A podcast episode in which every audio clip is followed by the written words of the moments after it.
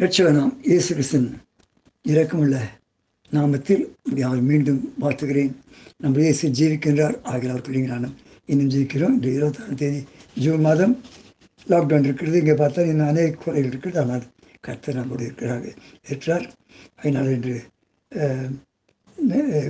ரெண்டு ராஜா ஒரு ராஜாக்கள் பதினெட்டாம் அதிகாரம் முப்பத்தாறு வசனத்தை வாசிக்கொள்வோம் கர்த்தாவே நீர் தேவனா கர்த்தர் என்றும் தேவரே தங்கள் இருதய- இருதயத்தை மறுபடியும் திருப்பினேன் என்றும் இந்த ஜனங்கள் அறிம்படிக்கு என்னை கேட்டாலும் என்னை கேட்டலும் ஜபத்தை பற்றி தான் பார்க்க போகிறோம் நேற்று மௌனமாக இருப்பது பற்றி சொன்னேன். மூன்று மூன்று குறிப்பு சொன்னேன்.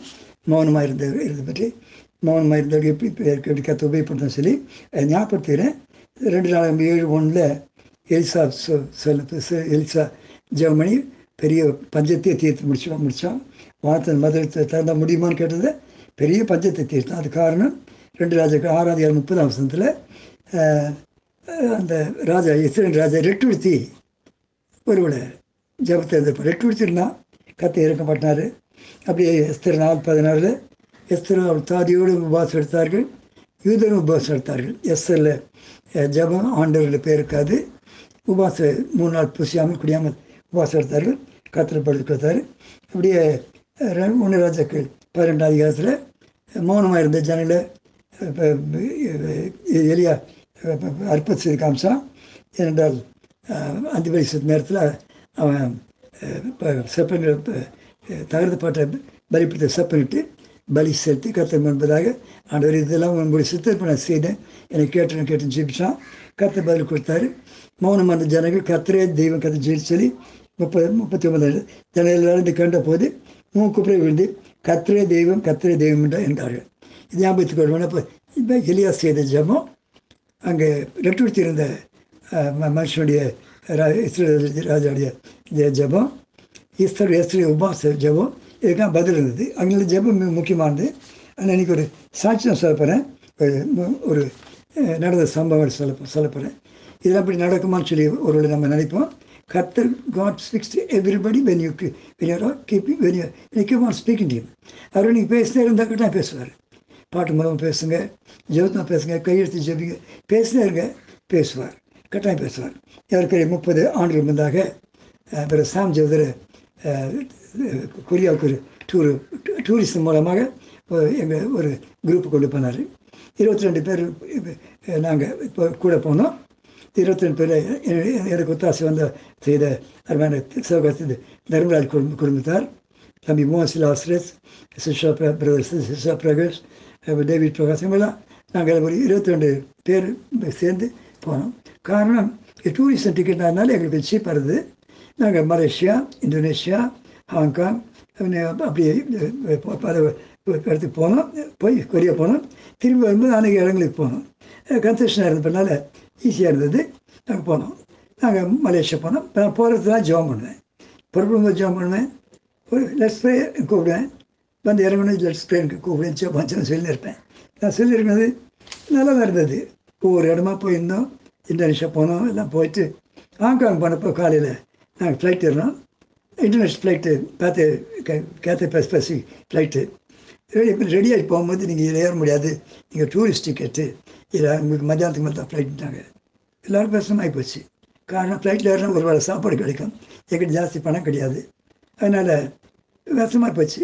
எல்லோரும் உட்காந்தாங்க லெட்ஸ் ப்ரேன்னு சொன்னேன் ஜெபம் பண்ணேன்னு சொன்னேன் ஜெபம் பண்ணேன் சார் சரி சரி சொல்லிட்டு பண்ணேன் எல்லோரும் ஒரு மாதிரி பார்த்தேன் இது கூட ஜெபம் பண்ணேன் சரி கத்தில் மதியானத்துக்கு மாதிரி ஃப்ளைட் வந்தது ராத்திரி நாங்கள் அங்கே கொரியா போய் இறங்கினோம் பிரஸ்பின் சர்ச் கெஸ்ட் ஹவுஸ் போகிறோம் கெஸ்ட் ஹவுஸ் போகும்போது என் கூட டாக்டர் செல்வி உடன் சத்துணவு டாக்டர் செல்வி நான் எனக்கும் ஒரு ரூம் எல்லோரும் உள்ளே போகிறோம் உள்ளே போகும்போது அங்கே இருந்த ரெண்டு Koreans India India come come நினச்சா இந்தியா இப்படி கூப்பிட்றேன் கம் இந்தியா கம் கிழித்து போகிறான் என்ன இப்போ சொல்லி you blood you blood no blood என்ன என்ன ரத்தம் ரத்தங்க வாட் பிளட் என்ன ரத்தம் what no blood you no die நீ சாகுறேன்ற மாதிரி கேட்டான் என்னது இது கேட்டேன் என்னை தரத்தர எடுத்து போய் சிஎன்ஐ டெலிவிஷனில் சிஎன்ஐ நியூஸை போட்டான் நியூஸை போட்டா நாங்கள் காலை புறப்பட ஃப்ளைட் நான் சிவில் சிவிலில் வந்து இறங்கும்போது ஓவர் ஷூட் பண்ணி ஒரு மாலில் போய் ஆக்சிடென்ட் அநேக செத்து போயிட்டாங்க.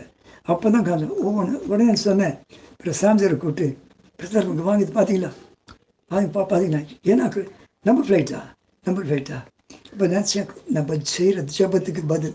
கத்தர் தடுத்துனாங்க நம்ம அப்போ சொன்னார் அங்கிள் நம்ம மாத்திரம் ஜெபம் பண்ணிக்கலாம். எல்லாரும் உங்களை திட்டுறாங்க. ஒருத்தர் மனுஷன் அந்த பைத்தியத்தை எங்கே பிடிச்சி வந்தாங்க. கேட்குறாங்க எல்லோரும் சத்தம் பண்ணுறாங்க நம்ம மாத்திரம் ஜெபம் பண்ணான்னு சரி எல்லாம் கோபமாக இருக்க எல்லாம் டைம் பசி நேரம் இருட்டி இருட்டுச்சு சரி நம்ம மாத்திரம் ஜெபம் பண்ண நான் சாமி எல்லாம் ஜெபிக்க ஆச்சோம் ஜெபிக்கும் போது என்னை யார் திட்டினாரோ அவரும் வந்துட்டார். வந்து ரொம்ப நேரம் ஜெபிக்க ஜெபிக்க அவரும் கூட தான் ஜெபிச்சார். அப்போ நினச்சிட்டேன் எளிய ஜபம் தான். சின்ன சின்ன ஜபம் தான். சும்மா கை வச்சு ஜெபிக்கிறேன். அது ஜெபம் ஒரு பெரிய ஆபத்து காப்பாற்றுறது. கற்று நல்லவர்.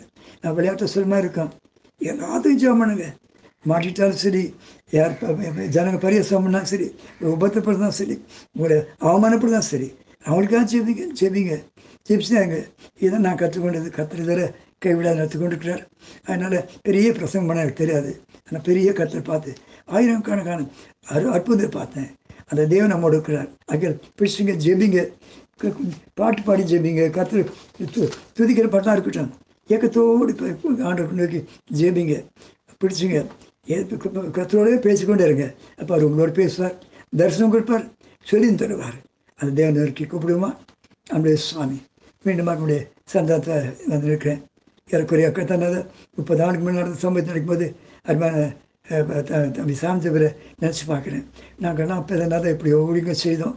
எவ்வளோ அற்புதங்கள். எத்தனை இடங்கள் அது அதிசயத்தை கடல சுவாமி ஸ்தோத்திரம். அதே தேவன் இன்றும் இருக்கிறேன் மனுஷன் போயிடுவான். எதையா இருந்தது இருந்த தேவன் தான் இன்னைக்கு இருக்கிறீர் சுவாமி. எங்களை உபயப்படுத்தும் ஆண்டவர் உரத்துக்கு தாறுமாறு சம்பவங்களுக்கு இதை பிதனால அந்த அக்கிரமான கோர வியாதிக்கு வழியே இல்லை ஆண்டவரே ஏக்கத்தோடு மன்றாடி கேட்குறோம். நாங்கள் சின்ன குரூப் தான். மன்றாடி கேட்குறோம். இதை இதை முடிச்சு போட்டுருங்க ஆண்டவரே. இதை தீர்த்துருங்க ஆண்டவரே. கத்தாவே இந்த வியாதி வேணாம் அந்த குழ- குழப்பம் வேணாம். குடும்பங்களுக்கு திகில் வேணாம் பயம் வேண்டாம். பிதாவே எல்லாம் தடுமாறாங்க. அநேகருக்கு பிதாவே வேலை போச்சு. அநேகர் பிதாவே இது சுவாமி எதிர்காலத்து என்னன்னு தெரியாது முழிக்கிறாங்களே. உங்கள் அன்பு சொல்லி எல்லாருக்கும் விடிய தாழ்ச்சி மன்றாடுகிறோம். பொறுப்பது. நீ ஜெபம் கேட்டு பதில் கொடுக்க தேவன் தானே சுவாமி. எலியாவுக்கு மாத்திரமல்ல.